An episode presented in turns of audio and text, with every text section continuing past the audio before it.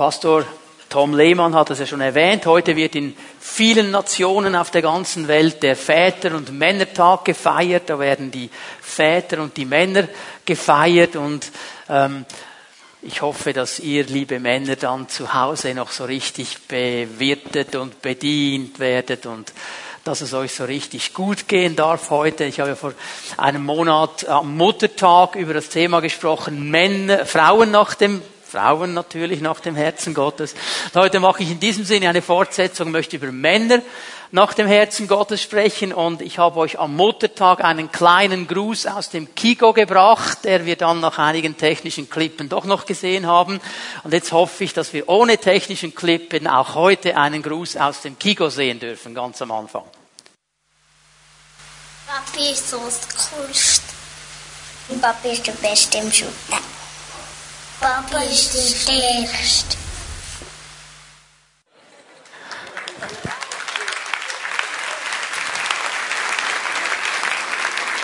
Kurz und bündig.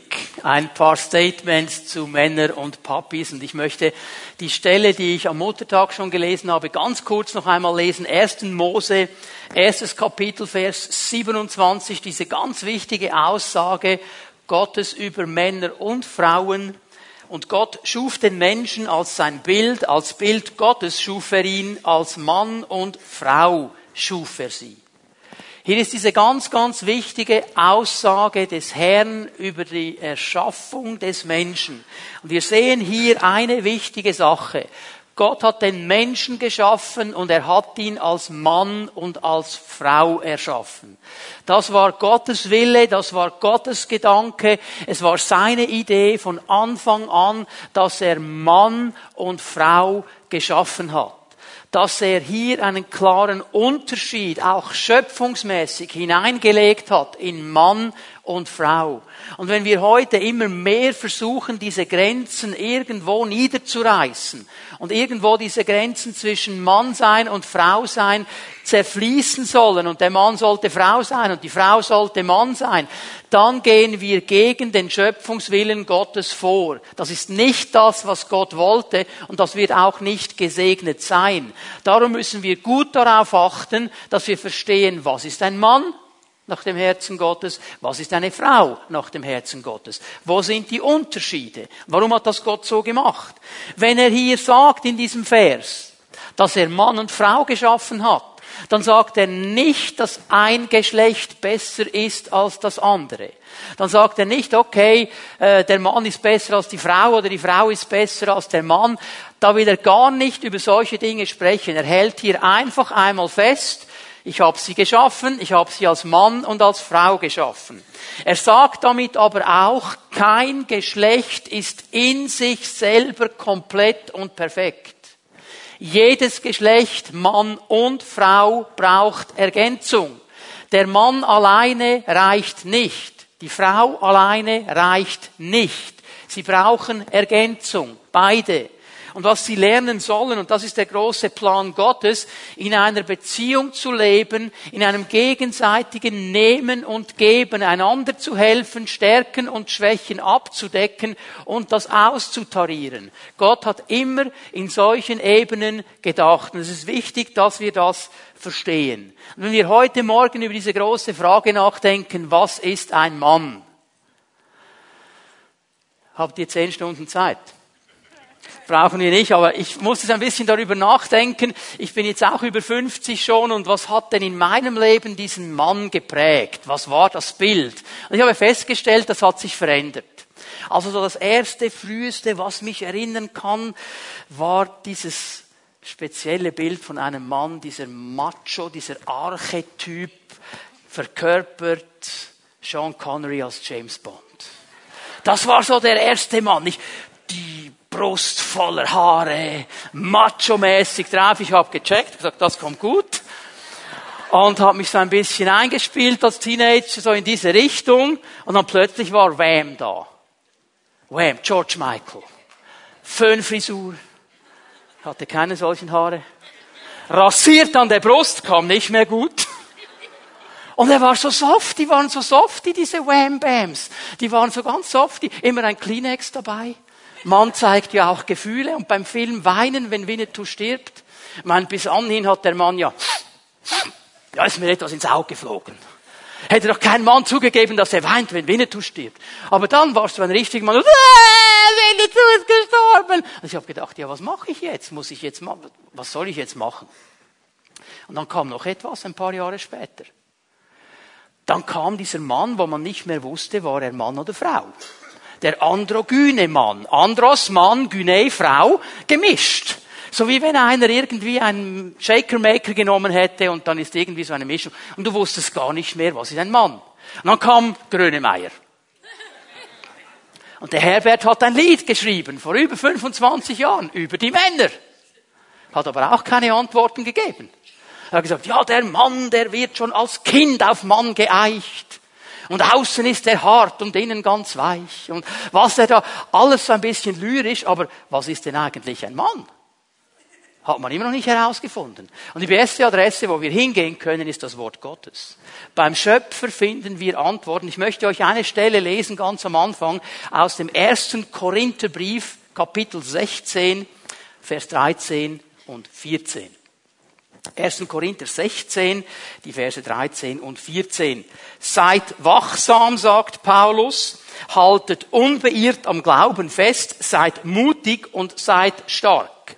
Möchte euch darauf hinweisen, dass das so im griechischen Text nicht steht. Im griechischen Text steht nicht, seid mutig und seid stark. Im griechischen Text steht wörtlich, seid männlich, seid mannhaft ein Wort, das nur einmal vorkommt im Neuen Testament und das man übertragen hat hier mit tapfer und mutig. Aber was Paulus eigentlich gesagt hat, ist, sei wachsam, halte unbeirrt am Glauben fest, sei ein Mann, sei männlich, sei mannhaft. Und er hat hier mal zuerst die Männer angeschrieben. Heute ist das politisch nicht mehr korrekt. Darum haben die neuen Übertragungen eben hier tapfer und mutig, nimmt den Gedanken auf, aber ich halte einfach hier mal fest, Paulus hat klar gesagt, sei männlich, sei mannhaft, lasst euch in allem, ihr Männer, was ihr tut, von der Liebe bestimmen. Und jetzt merken wir einen interessanten Zusammenhang, den nimmt Paulus in Epheser 5 auf.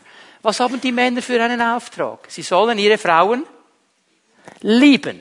Okay? Also er bleibt sich hier ganz treu seiner Ausrichtung und er ruft hier auf, männlich zu sein, mutig, tapfer im Angesicht einer Gefahr. Jetzt, ihr lieben Frauen, die ihr hier seid, natürlich seid ihr auch mutig und tapfer. Ist ja gar keine Frage, darum geht es hier gar nicht. Er sagt damit nicht, die Frauen sind nicht mutig und tapfer. Und wenn ein Mann denkt, endlich hat jemand gesagt, die können gar nicht mutig und tapfer sein, lieber Mann, willst du mal ein Kind auf die Welt bringen?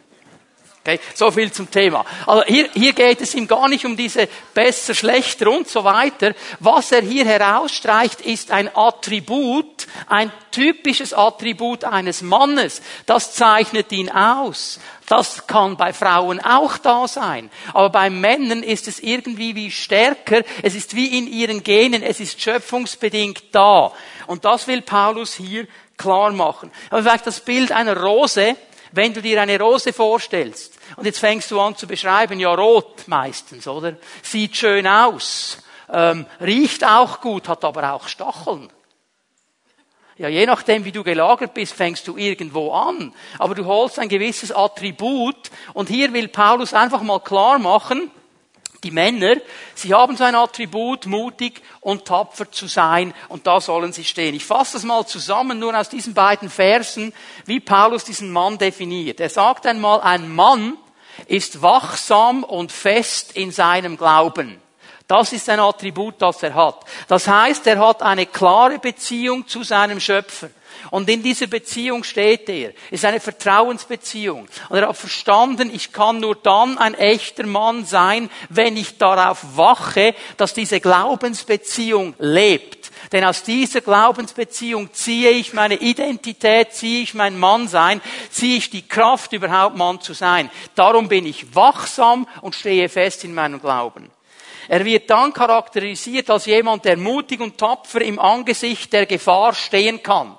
Und das ist etwas, was Männer auszeichnen soll. Das heißt, die Werte Gottes werden gelebt von so einem Mann, mutig und tapfer. Egal was die anderen sagen, sie stehen zu ihren Überzeugungen, sie stehen zu dem, was sie glauben. Seht ihr den Zusammenhang? Seid wachsam und fest im Glauben und darum ist auch mutig und tapfer und steht in diesen Dingen drin. Und in allem ist er bestimmt von der Liebe Gottes. Alles, was ihr tut, tut es in der Liebe. Und diese Liebe zeigt sich gegenüber seinem Herrn und gegenüber den Menschen, mit denen er zusammen ist. Das ist eine ganz, ganz kurze Zusammenfassung, die Paulus hier bringt. Und vielleicht geht es jetzt dem einen oder anderen Mann so ein bisschen in diese Richtung, dass er sagt, boah, schaffe ich nie.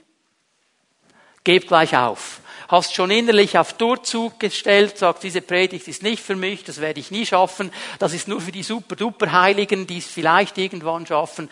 Hör mir gut zu, du hast absolut recht. Weder ich als Mann noch du als Mann werden das jemals schaffen. Aus unserer eigenen Kraft. Das ist gar nicht die Idee Gottes. Es ist gar nicht seine Idee, dass wir aus unserer eigenen Kraft das Ganze reißen. Wir haben ein Lied gesungen heute Morgen. Ich stehe vor dem Gnadenthron. Männer, wir brauchen Gnade. Männer, wir brauchen den Heiligen Geist. Männer, wir brauchen die Kraft Gottes. Wenn wir uns diesem Auftrag stellen, Männer nach dem Herzen Gottes zu sein, wir brauchen zuallererst seine Hilfe, seine Stärke, seine Gnade, seinen Geist. Sonst werden wir es nie schaffen. Was ich mit euch zusammen tun möchte heute Morgen, ich möchte in das Leben eines Mannes hineinschauen, der uns ein Vorbild ist, der uns helfen kann zu verstehen, was einen Mann nach dem Herzen Gottes auszeichnet. Sein Name ist Abraham im Alten Testament, der Vater des Glaubens. In seinem Leben sehen wir einige ganz, ganz wichtige Eigenschaften und Attributen. Er wird der Vater des Glaubens genannt. Wir sollen ihm nachfolgen, Männer und Frauen. Folgt ihm in seinen Fußstapfen des Vertrauens. Aber warum dieser Abraham? Abraham war ein Mann, der mitten im Leben stand. Er war erfolgreich in dem, was er gemacht hat, beruflich. Er war ein Manager, hat einen großen landwirtschaftlichen Betrieb, hatte Herden, hatte das alles gerissen, hatte alles gemanagt, war erfolgreich, hat gut verdient, war ein reicher, angesehener Mann, steht mitten im Leben. Und dann sagt die Bibel über ihn etwas ganz, ganz Wichtiges in Jakobus 2, Vers 23. Er war ein Freund Gottes. Das war für Gott viel wichtiger als all das, was er gerissen hat, all das, was er gemacht hat. Er war ein Freund Gottes. Nur er und Mose werden so genannt. Ein Freund Gottes. Er war mit Gott auf Du und Du. Er hatte Beziehung mit Gott. Er stand in dieser Vertrauensbeziehung mit Gott. Er lebte in dieser Beziehung. Er wusste, Gott ist mein Freund.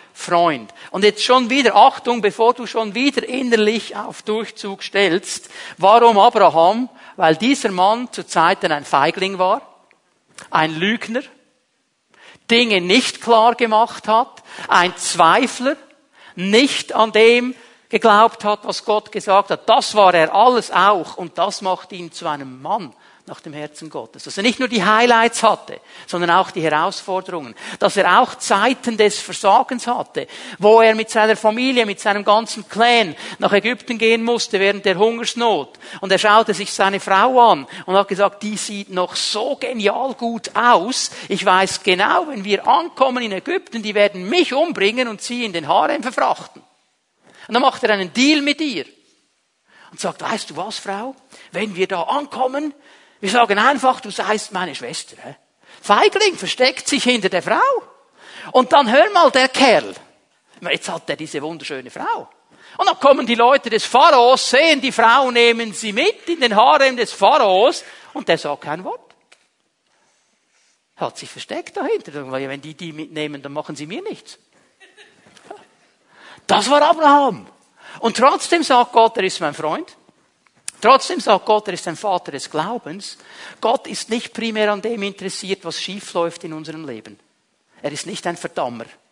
Er ist ein Aufbauer. Er ist an dem interessiert, was da ist, was er entwickeln kann, wo er Potenzial sieht. Und er hat dieses Potenzial in diesem Mann gesehen. Ein Freund, ein Mann des Glaubens, auch wenn er noch Fehler hat. Und da wollen wir von ihm ein bisschen lernen heute Morgen. Ich sage euch fünf Eigenschaften dieses Mannes Abraham. Du kannst mal erst das Buch Mose aufschlagen, Kapitel 12, wo seine Geschichte beginnt. Da möchte ich auch gleich das erste Attribut, die erste Eigenschaft herauslesen. Abraham war risikobereit. Er hatte eine Risikobereitschaft. Und ich glaube, dass ein Mann nach dem Herzen Gottes eine gesunde Risikobereitschaft in seinem Leben haben soll und haben darf. Lesen das mal an. Der Herr sprach zu Abraham, geh aus deinem Land und aus deiner Verwandtschaft und aus dem Hause deines Vaters in das Land, das ich dir zeigen werde. Jetzt müssen wir mal verstehen, was hier ganz genau geschieht. Gott gibt ihm diesen ganz, ganz großen Auftrag und sagt, Abraham, verlasse alles, was du kennst. Verlass das Land, wo du gewohnt hast. Verlass dein Vaterhaus, also die Beziehungen, die du hast, wo du dich eingespielt hast. Und verlass deine ganze Verwandtschaft. Mit anderen Worten, verlass deinen Clan. Werde schutzlos. Denn der Clan war der Schutz. Wenn eine Gefahr war, dann kam der ganze Clan zusammen und hat gekämpft. Und er sagt ihm eigentlich, verlass den ganzen Schutz, verlass alles, was du hast, verlass alles, was du kennst und nimm das Risiko, mir nachzufolgen in ein Land, von dem du nicht mal weißt, wo es sein wird. Er hat ihm nicht gesagt, wo es hingeht.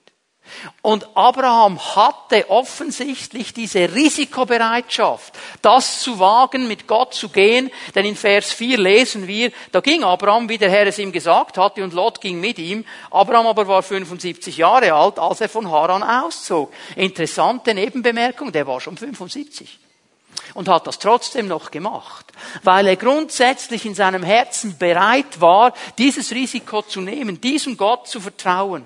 Und ich stelle fest, dass Männer so ganz in der Regel, das sind einfach Regeln jetzt, schnell bereit sind, Neues zu entdecken, schnell bereit, ein Risiko einzugehen, um etwas zu erreichen. Denn schau dir mal diese Seite an, da kommt dieser Gott.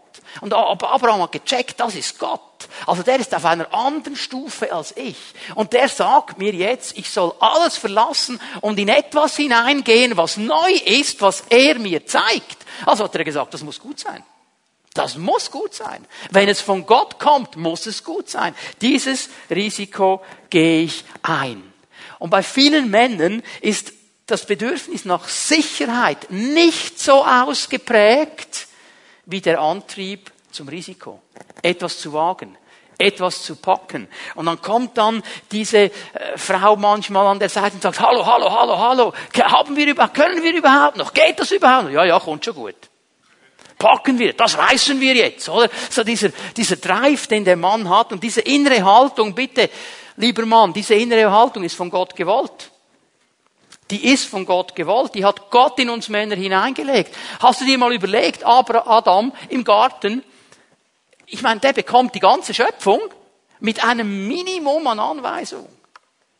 Gott gibt dem alles mit einem Minimum an Anweisung.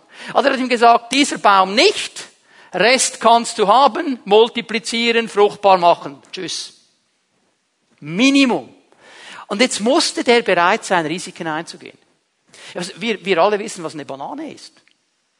Jetzt stell dir mal vor, der schlendert durch den Garten, plötzlich sieht er das gelbe Ding da hängen. Was ist das? Das sieht interessant aus. Hm. Kann man sicher essen. Ja, ich, das Risiko gehe ich ein. Und er schnappt sich die Banane, beißt rein, und das macht er nur einmal. Nachher weiß er, ich muss das Teil schälen. Der wusste das alles nicht, aber Gott wusste, der hat eine Risikobereitschaft, der wird Neues testen, der wird versuchen, Fruchtsalat zu machen. Irgendwann reicht ihm die Banane nicht mehr. Da müssen noch ein paar Erdbeeren rein und Guave und alles andere, macht der Fruchtsalat. Das wird er machen. Also, das ist gut und das ist richtig. Aber jetzt bitte hör mir zu. Die Haltung, ein Risiko einzugehen, ist von Gott gewollt, gewollt hat aber auch Gefahren. Wie bei allem müssen wir hier die Mitte suchen. Diese Impulsivität, die Männer dann manchmal an den Tag legen, nicht mehr logisch überlegen, nur noch das Risiko sehen, etwas Neues reißen wollen, etwas Neues entdecken wollen, da ist eine Gefahr drin. Es ist eine Gefahr, wenn unsere Risikobereitschaft nicht synchronisiert ist mit den Gedanken Gottes. Nicht synchronisiert ist mit den Impulsen von Gott, haben wir hier eine Gefahr. Es ist interessant, dass es eigentlich keine Frauen gibt, die Spielschulden haben. Gibt es eigentlich fast nicht.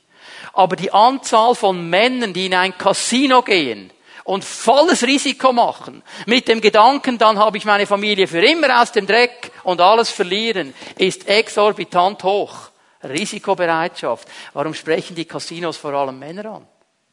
Genau aus diesem Grund. Die wissen, da kann ich was holen, den kann ich reizen, den kann ich reizen. Und da ist die Gefahr aus dieser Impulsivität, diesem neuen Wollen, dieses nicht mehr bleiben beim Alten, in eine Gebundenheit hineinzukommen, weil du nicht mehr rauskommst, wo du dich reinmanövriert hast. Das ist eine Gefahr bei Männern. Männer nach dem Herzen Gottes müssen lernen, diese Risikobereitschaft mit den Impulsen Gottes zu synchronisieren. Das ist meine zweite, meine zweite Eigenschaft, die ich euch zeigen möchte. Offen zu sein für die Impulse Gottes. Ein Mann nach dem Herzen Gottes ist offen für diese Impulse Gottes.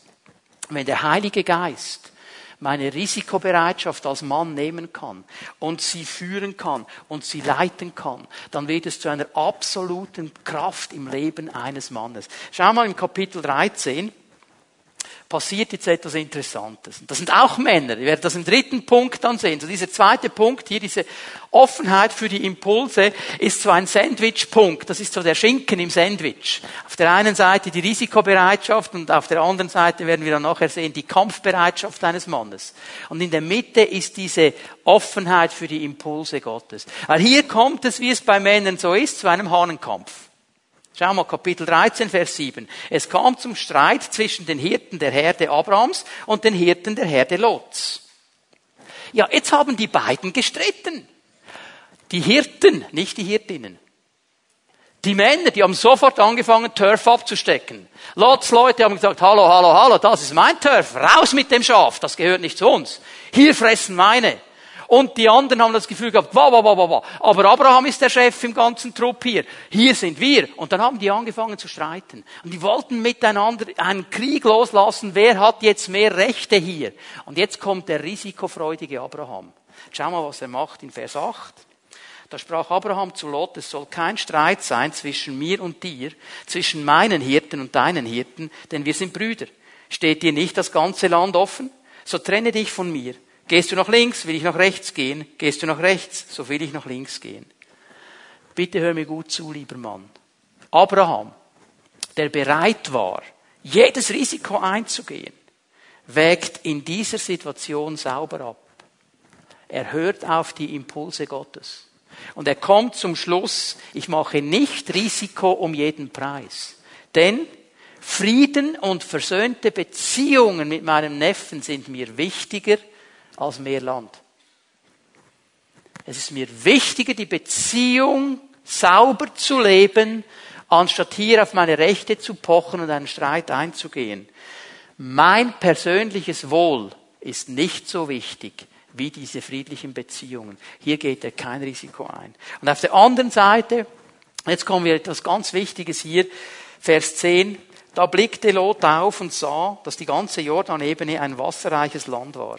Bevor der Herr Sodom und Gomorra verdarb, war sie bis nach Zoar hin wie der Garten des Herrn, wie das Land Ägyptens. Und wir sehen jetzt hier den Lot, der volles Risiko nimmt. Volles Risiko.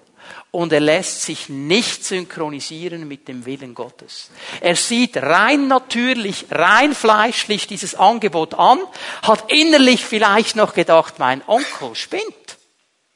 Wenn ich das anschaue, das ist fruchtbar, das ist genial, da haben meine Schafe das Beste, was sie nur haben können. Auf der anderen Seite ist Wüste.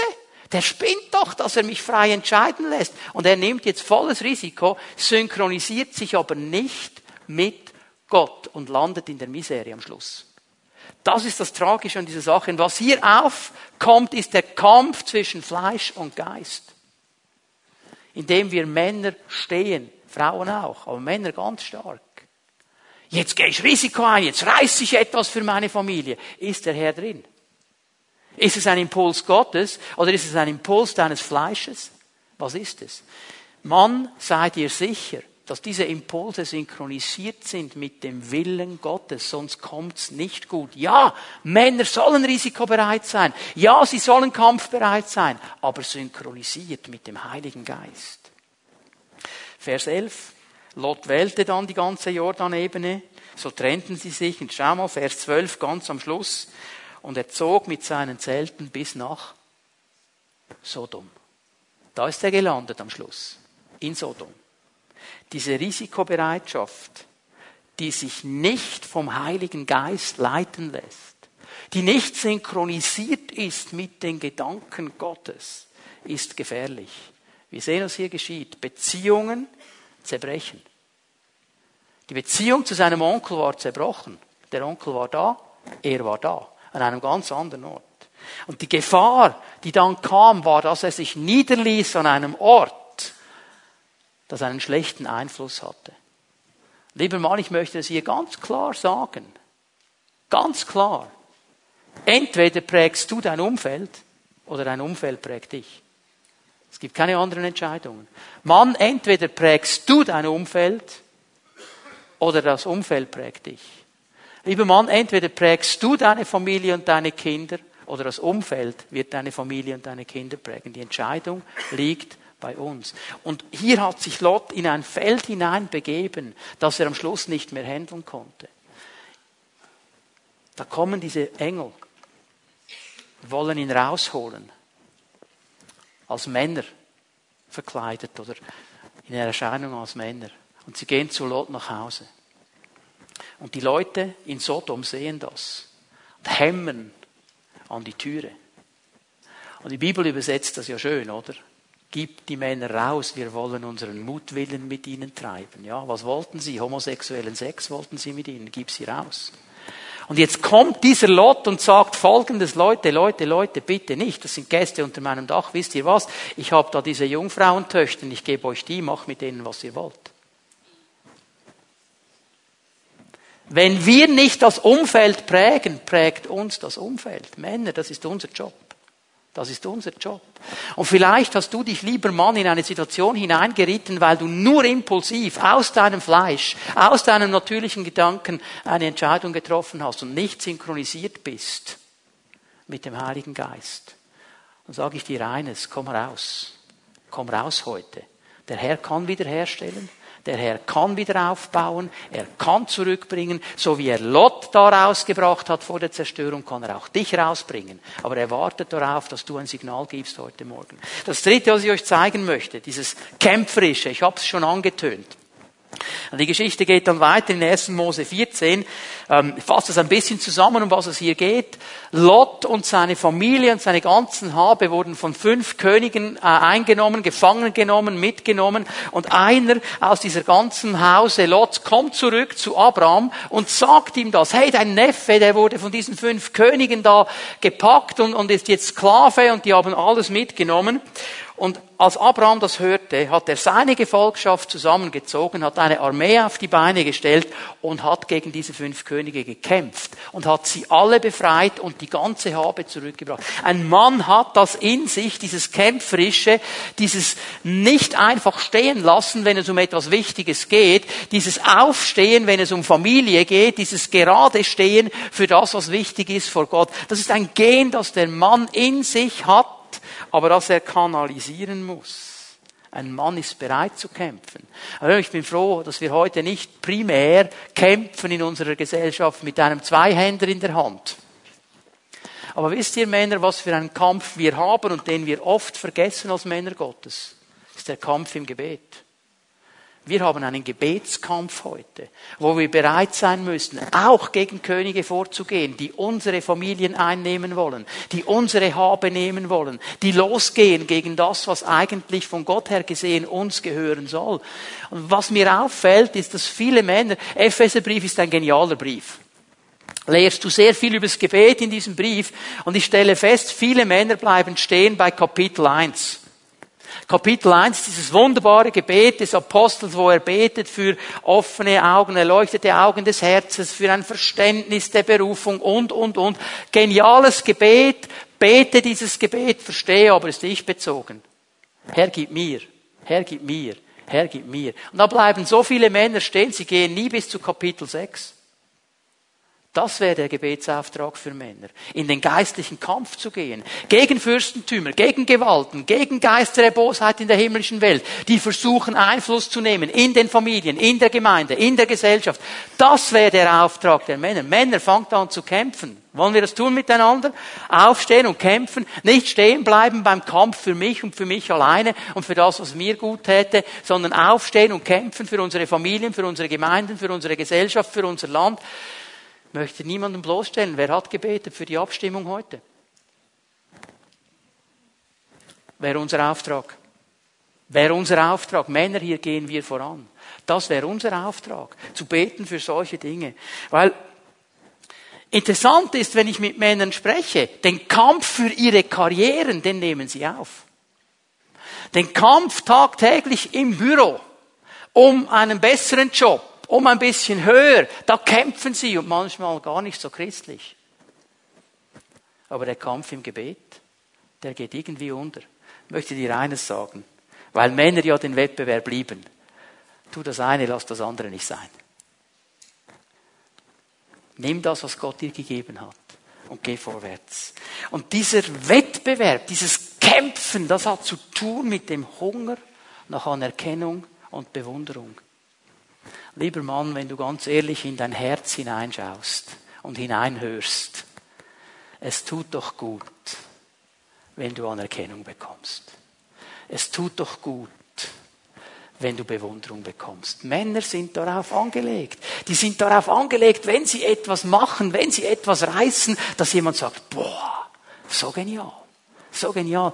Liebe Ehefrauen, liebe Schwestern in der Gemeinde, Fangt an, Männer anzuerkennen.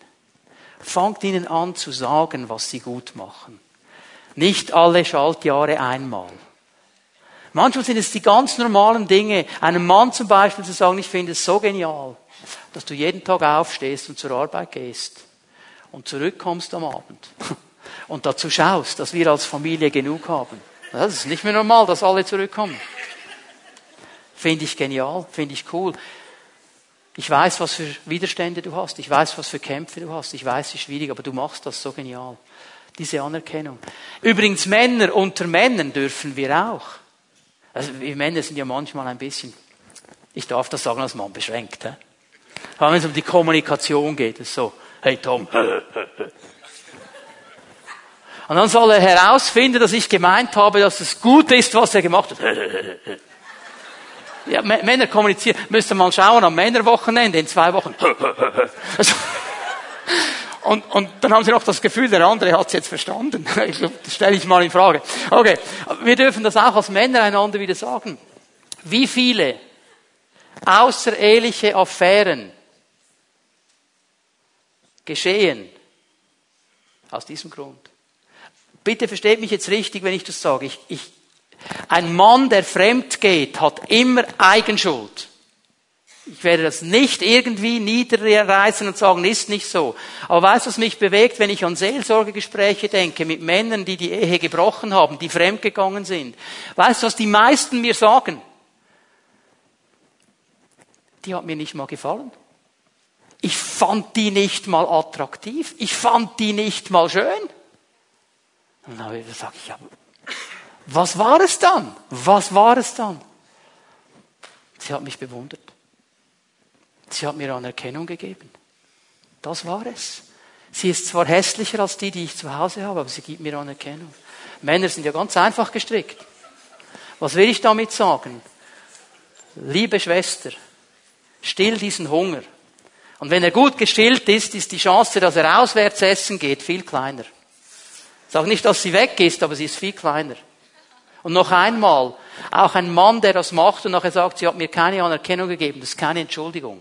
Ganz klar? Aber ihr versteht die Tendenz, die ich ansprechen will. Wir dürfen das wieder lernen. Anerkennung, das ist dieser Wettbewerb. Ja, warum reißt er sich ein Bein aus? Ein Mann hört von seinem Sohn in der Schule, dass der Vater des Schulfreundes besser ist im Volleyball als er. Und plötzlich trainiert er Volleyball wie ein Blöder. Ja, warum? Weil er möchte, dass sein Sohn sagt, mein Papi ist besser. Anerkennung und Bewunderung, das ist in den Mann hineingelegt und das ist auch gut so. Und wir lernen das sauber zu leben. Das Zweite, was ich hier in diesem Kampffeld noch äh, erwähnen möchte, ist, Männer haben das tiefe Bedürfnis zu erobern. Die haben das tiefe Bedürfnis einzunehmen. Sie wollen Land erobern. Und wisst ihr, was mich hier immer wieder beschäftigt?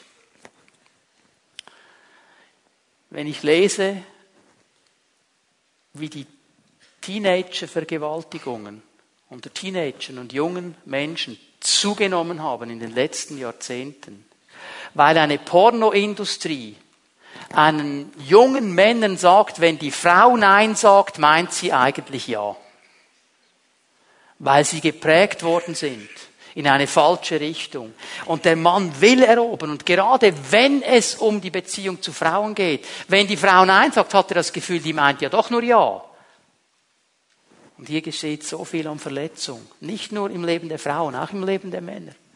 Und hier müssen wir lernen, synchronisiert mit den Impulsen des Heiligen Geistes vorwärts zu gehen. Diese Kampfbereitschaft, sie kann gefährlich sein. Wenn du nur darauf ausgerichtet bist, dein Ziel zu erreichen, du gehst über Leichen, dann ist es nicht mehr in Ordnung. Kampfbereitschaft hin oder her. Es muss synchronisiert sein mit dem Heiligen Geist. Ich möchte dir etwas sagen. Es gibt Männer hier, und ihr kämpft seit Jahren und Jahrzehnten mit Gebieten in eurem Leben. Das sind nicht Gebiete, die ihr allen erzählt. Die habt ihr schön auf die Seite gelegt. Das ist schön unter der Decke. Und du kämpfst selber, weil du das Gefühl hast, ich schaffe das. Ich komme los von diesem Problem. Ich werde frei werden. Ich sage dir eines, lieber Mann, du überschätzt dich maßlos. Du brauchst die Hilfe des Heiligen Geistes. Es gibt Gebiete, wo sich Männer hineinmanövrieren, wo sie nicht mehr alleine rauskommen. Und du kannst noch so sagen, ich bin stark und ich bin Mann. Du wirst es nicht alleine schaffen. Aber ich sage dir eines, der Heilige Geist wartet darauf, dass du ihm die Hand zustreckst. Dass er deine Hand nehmen kann und dir helfen kann, mit seiner Kraft da rauszukommen. Dass deine Kampfenergie mit der Kraft des Heiligen Geistes zusammenkommt und du so frei werden kannst. Männer, es gibt eine Freisetzung vom Herrn. Und über die möchte ich reden heute Morgen. Männer nach dem Herzen Gottes. Ich möchte dir die wichtigste Adresse geben in deinem Leben, wenn du Anerkennung suchst. Und das ist dein himmlischer Vater. Bei ihm kannst du immer Anerkennung holen. Ich muss immer an diese Situation denken, wie Jesus getauft wird der Himmel sich öffnet und dann diese Stimme des Vaters sagt, das ist mein geliebter Sohn. An ihm habe ich meine Freude. Eine Frage.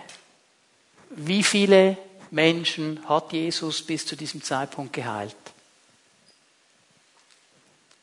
Zero.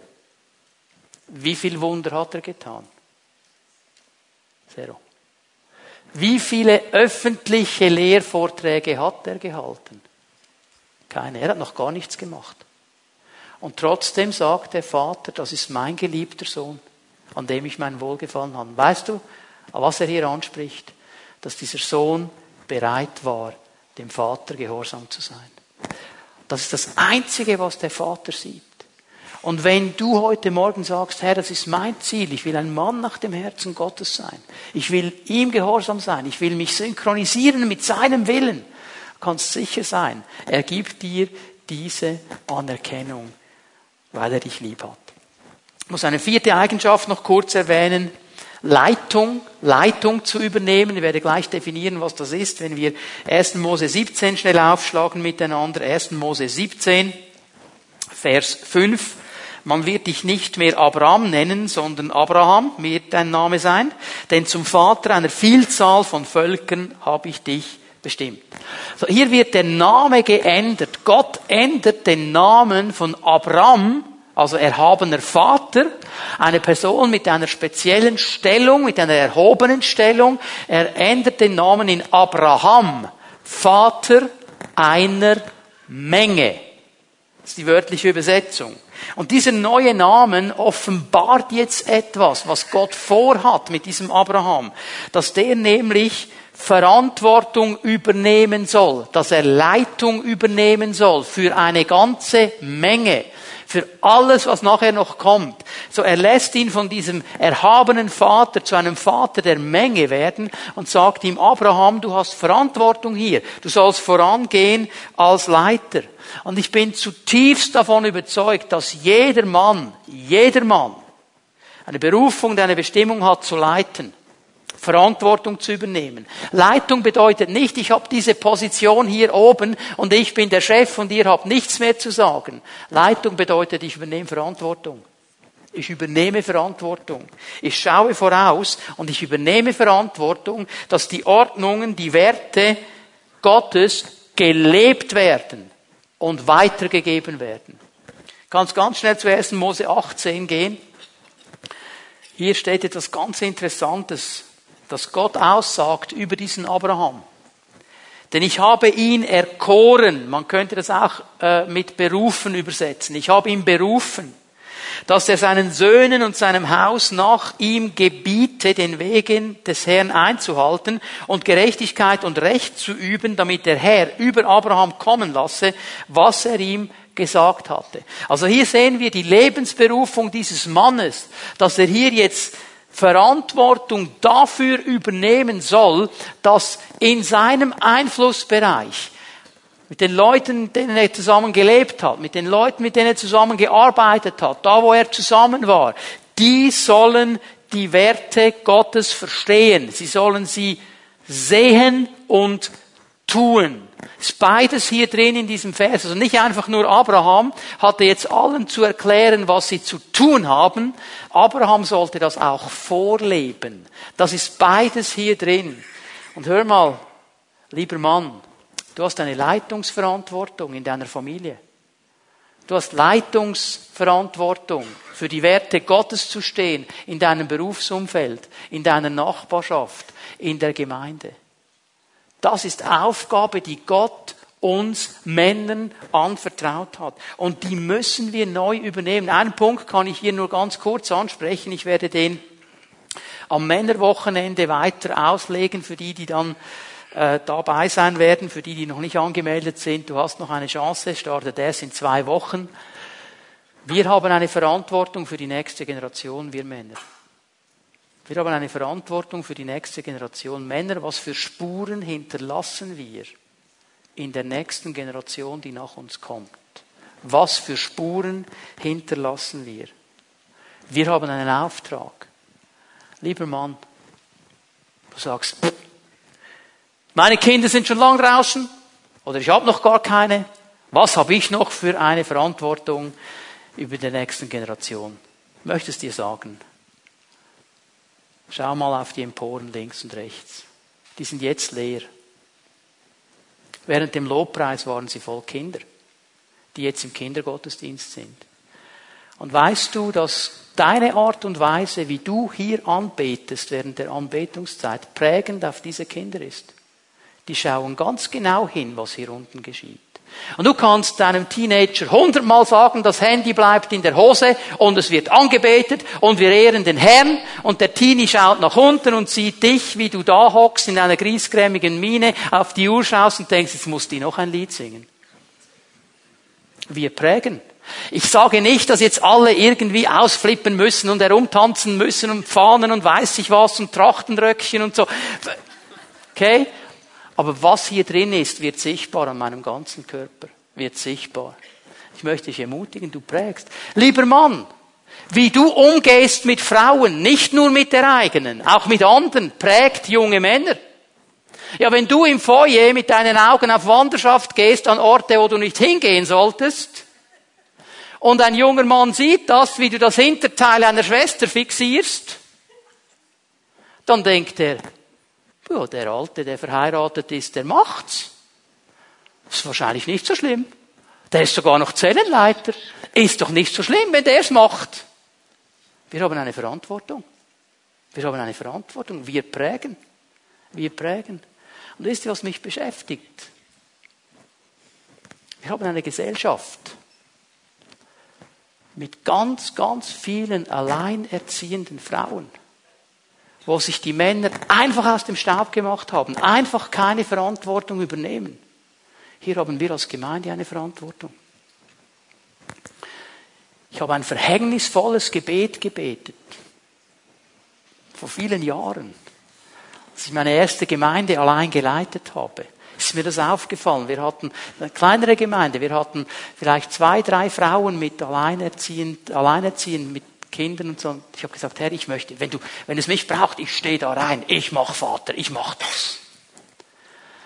Von Herzen gebetet, mit ein bisschen jugendlichem Leichtsinn meine, Josua war vielleicht vier Jahre alt und, und Anja zweieinhalb, oder? Und dann kommt dann das Telefon. Pastor, mein Teenager rastet aus. Er hat mich an die Wand gedrückt. Komm. Der war schon fast größer als ich. Voll im Saft. Hormone haben durchgedreht und hat die Mutter an die Wand gedrückt. Und jetzt muss der Pastor einfahren, der absolute Top-Erfahrung hatte mit Teenagern, oder? Ich habe gedacht, Herr, nächstes Mal passe ich auf, was ich bete. Aber wisst ihr, der Herr kommt dann. Und er hat mir geholfen, diese Situation zu entschärfen und ihm klarzumachen, dass es das so nicht gibt. Dass er kein Recht hat, das noch einmal zu tun. Das ist unsere Verantwortung. Männer, wir haben eine Verantwortung für die nächste Generation hinterlassen wir Spuren. Ich bete, dass Männer wieder neu aufstehen und bereit sind, im Kindergottesdienst mitzuarbeiten. Dass die Kids nicht nur Frauen sehen, auch, sollen sie auch sehen. Ich bin dankbar für jede Schwester, die mitarbeitet. Absolut dankbar. Aber wo sind die Männer, die das andere Teil auch zeigen? Wie ein Mann umgeht mit Situationen. Wo sind die Männer, die mit Teenagern und Jugendlichen bereit sind, einen Weg zu gehen? Ich glaube, Gott möchte hier Berufungen aussprechen. Wir haben einen Auftrag, Spuren zu hinterlassen. Und wisst ihr, was das Geniale ist? Das werden ewige Spuren sein. Das werden ewige Spuren sein. Wenn ich als Mann etwas hineinlegen kann in einen Teenager, in einen Jugendlichen, in ein Kind, und diese Person eine Entscheidung trifft, wird das Ewigkeitsauswirkungen haben. So genial. Ich bete dass der Herr uns freisetzt. Ich muss den fünften Punkt ganz schnell noch machen. Gehorsam gegenüber Gott. Männer nach dem Herzen Gottes sind gehorsam gegenüber Gott. Und auch das hat Abraham ausgezeichnet. Das war einer der ganz großen Punkte. Du kannst mal 1. Mose 22 aufschlagen. Das ist dieses ganz bekannte Kapitel, wo etwas geschieht, was fast nicht einzuordnen ist. Dass Gott eines Morgens oder eines Tages zu diesem Abraham sagt, so Abraham, und jetzt nimmst du den Sohn der Verheißung, auf den du so lange gewartet hast, der so lange ein Teil deines Glaubens war, deiner Gebete. Jetzt nimm ihn, geh mit ihm auf einen Berg und opfere ihn mir. Gib ihn mir. Gib ihn mir. Und weißt du, was interessant ist? Abraham erhebt keine Vorwürfe. Er sagt nicht, aber Herr, das kann doch nicht sein. Jetzt habe ich so lange gewartet und so lange gebeten, jetzt soll ich den opfern. Das kann doch nicht sein. Er ist einfach gehorsam. Er lässt nicht zu, dass Bitterkeit in sein Herz hineinkommt. Er denken können, aber jetzt verstehe ich das nicht. Wenn er ein falsches Gottesbild gehabt hätte, wenn er Gott nicht als Freund gesehen hätte, sondern als diesen alten Tyrannen, der auf einem Thron sitzt und alles tut, um mich niederzudrücken und alles wegzunehmen, was schön ist, hätte er bitter werden können. Wie viele Männer sind bitter geworden, weil sie ein falsches Gottesbild haben, weil sie nicht verstehen, dass Gott Freund ist. Wie viele Männer sind frustriert und enttäuscht, weil ihre Erwartungen an Gott so nicht gekommen sind möchte dich ermutigen heute Morgen, bring das ans Kreuz und lass dich freisetzen und lern von Abraham. Der geht nämlich los. Bitte lass uns hier nicht vergessen, Isaac war ein Teenager, war vielleicht 14, 15, 16 Jahre alt, so in dieser Währung, plus minus. Also, weißt du, wenn du mit einem zweieinhalbjährigen, dreijährigen ausgehst und sagst, hey, Papi, geht mit dir aus, wir machen was, wir gehen ins Auto, dann sagt er, juhu, juhu, der will gar nichts mehr wissen, der will einfach mit Papi sein. Was ist die erste Frage eines Teenagers? Wohin und wie lange? Und jetzt sind die unterwegs miteinander. Man sagt, ja, wir gehen opfern auf einem Berg. Die sind unterwegs miteinander. Und dann kommen sie am Fuß des Berges an. Und Abraham sagt etwas ganz Interessantes zu seinen Knechten. Er sagt, ihr wartet hier, ich und mein Sohn, wir gehen auf den Berg, wir beten an und dann kommen wir zurück. Also hier siehst du etwas von seinem Glauben. Der hat gewusst, auch wenn ich den da oben umbringe, Gott wird ihn zu neuem Leben erwecken. Absolut klar. Das war sein Glaube. Und jetzt geht's los. Teenager. Holz getragen. Ja, also Papi, ich meine, den mit den Opfern, den kenne ich, oder? Holz haben wir. Wo ist das Opfertier? Wo ist das Opfertier? Ja, der Herr wird sich das Opfertier schon aussuchen. Gehen die da los. Und weißt du, an was ich erinnert bin? Ich bin an eine Geschichte erinnert, 2000 Jahre später, wo ein anderer einziger Sohn mit Holz auf der Schulter auf einen Berg hinaufging.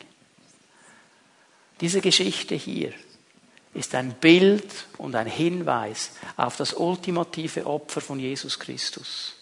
Und so wie Abraham gehorsam war, bis ins Letzte da hinaufzugehen, so war Gott gehorsam und hat uns seinen Sohn gegeben, damit wir in ihm erlöst werden können.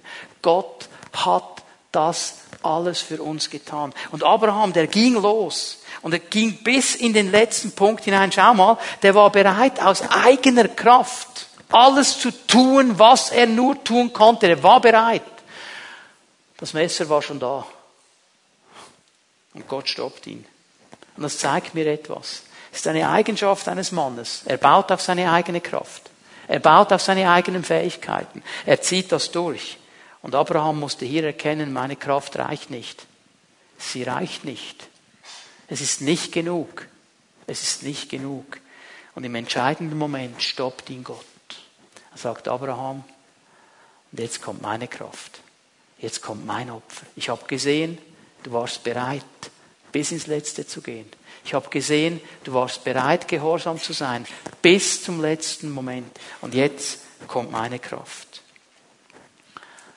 Und jetzt zeige ich dir das Opfer. Männer, wenn wir Männer sind, die das Opfer Jesu annehmen, wenn wir Männer sind, die bereit sind, unser Leben Gott hinzugeben und ihm gehorsam zu sein, dann sind wir Männer nach dem Herzen Gottes. Und solche Männer, solche Männer brauchen wir. Wir brauchen solche Männer in unseren Familien. Wir brauchen solche Männer in unserer Gesellschaft. Wir brauchen sie in unseren Nachbarschaften. Wir brauchen sie in der Gemeinde. Wir brauchen sie, weil Gott sie geschaffen hat. Können wir aufstehen miteinander? Rahel und ihr Team werden noch einmal nach oben gehen, werden noch einmal kurz in die Anbetung gehen miteinander. Und ich möchte uns einen Moment Zeit geben, dass wir uns Gott stellen können. Und wir werden das so machen heute Morgen, dass ich gerne alle Männer segnen möchte, die das wollen. Ich möchte euch bitten, Männer, wenn ihr hier seid heute Morgen, ihr sagt, ich will ein Mann sein nach dem Herzen Gottes. Oh, da gibt's noch viele Dinge, die nicht stimmen. Da gibt's noch viele Dinge, die ich anpacken muss. Aber mein ganz grundsätzlicher Punkt heute Morgen, ich will ein Mann nach dem Herzen Gottes sein. Da möchte ich dich einladen, gleich jetzt hier nach vorne zu kommen. Und ich werde ein Gebet sprechen, ein Segensgebet, dass die Kraft des Heiligen Geistes kommt, dass die Gnade Gottes kommt und uns hilft, solche Männer nach dem Herzen Gottes zu sein. Darf ich euch bitten, ganz nach vorne zu kommen, ein bisschen kompakt zusammenzustehen. Es macht gar nichts, wenn ein Mann nach dem Herzen Gottes den anderen Mann nach dem Herzen Gottes ein bisschen berührt. Da wird gar nichts geschehen. Aber ich habe euch gerne ein bisschen so kompakt zusammen. Und wir werden Folgendes tun. Ich werde ein Segensgebet sprechen, den Herrn bitten, dass er Herzen berührt. Er weiß, was dich beschäftigt. Er weiß, wo du stehst. Er kennt deine Anliegen, werde bitten, dass er genau da hineinkommt und dir begegnet. Und dann werden wir in die Anbetung, in den Lobpreis gehen und wir wollen das so handhaben, wenn du hier vorne bist und du sagst, ich bin froh, wenn ich ein persönliches Segensgebet noch empfangen darf, es gibt eine Situation, die möchte ich gern mit jemandem kurz ansprechen, die möchte ich gern klar machen mit jemandem, dann bleibst du einfach stehen, wenn wir anfangen, den Herrn anzubeten. Zellenleiter, die hier sind, die werden dann auch noch kommen, die werden gerne noch mit dir beten, die geben diesen Raum gerne noch. Wenn du sagst, super, ich habe das Segensgebet empfangen, für mich ist alles in Ordnung, dann darfst du gerne wieder an den Platz gehen. Aber die, die gern dieses Gebet noch möchten, bleibt einfach stehen, während wir den Herrn anbeten und preisen und dann werden dann die Leiter kommen und euch gerne die Hände auflegen. Darf ich euch einladen, Männer, dass wir die Hände ausstrecken zu unserem Gott? Und die Leute, die am Platz geblieben sind, bitte streckt doch die Hände aus zu diesen Männern. Herr Jesus, was für ein Vorrecht, dass wir als Männer vor dir stehen dürfen heute Morgen. Und dass wir sagen dürfen, danke Herr, dass du uns als Männer geschaffen hast dass wir Männer sein dürfen. Und Herr, du siehst diese Entscheidung in unseren Herzen. Wir wollen Männer nach deinem Herzen sein. Wir wollen Männer sein, die dir Ehre geben. Männer, die das tun, was du von uns möchtest. Aber wir wissen, Herr, dass wir das aus eigener Kraft nicht schaffen werden. Dass wir aus unserer eigenen Kraft nie dahin kommen. Und darum stehen wir vor dir heute Morgen, Herr. Und wir bitten dich um deine Kraft. Wir bitten dich um deine Gnade. Wir bitten dich um dein Wirken an unseren Herzen. Dass du uns dabei hilfst, uns Schritt für Schritt hineinzunehmen in dieses Mannsein nach deinem Herzen. Und ich danke danke dir, Geist Gottes, dass du jetzt in diesem Moment ein gewaltiges Werk tust im Herzen dieser Männer hier vorne. Du kennst jeden Einzelnen. Du kennst seine Geschichte. Du kennst seine Biografie. Du kennst die Momente, wo er drin steht im Moment. Du weißt, was, er, was ihn beschäftigt, wo er nicht weiterkommt. Du weißt, wo die Kämpfe sind, mit denen er mit niemandem spricht. Und ich bitte dich, dass du genau an diesem Punkt jetzt gehst mit einer Kraftausrüstung deines Heiligen Geistes, mit einer Freisetzung deines Heiligen Geistes. Und dass heute Morgen in deinem Namen auch Ketten fallen, die Männer binden. Dass Dinge, Bedrückungen, geistliche Bedrückungen fallen, die Männer bedrücken. Und eine neue, klare Vision kommt von dem, was du bereithältst. Ich danke dir, dass jetzt in diesem Moment auch Berufungen passieren, wo du Männer freisetzen möchtest, dass sie Spuren hinterlassen, dass sie mutig werden, dass sie auf aufstehen und im Feuer deines Geistes vorwärts gehen und einen Unterschied machen an den Orten, wo sie sind. Deine Werte, deine Gedanken hochhalten und deine Liebe in eine Gesellschaft hineintragen, die das so dringend braucht. Ich danke dir für diese Männer. Und ich danke dir, dass du jeden einzelnen von ihnen mit Gnade und Kraft segnest. In Jesu Namen. Amen.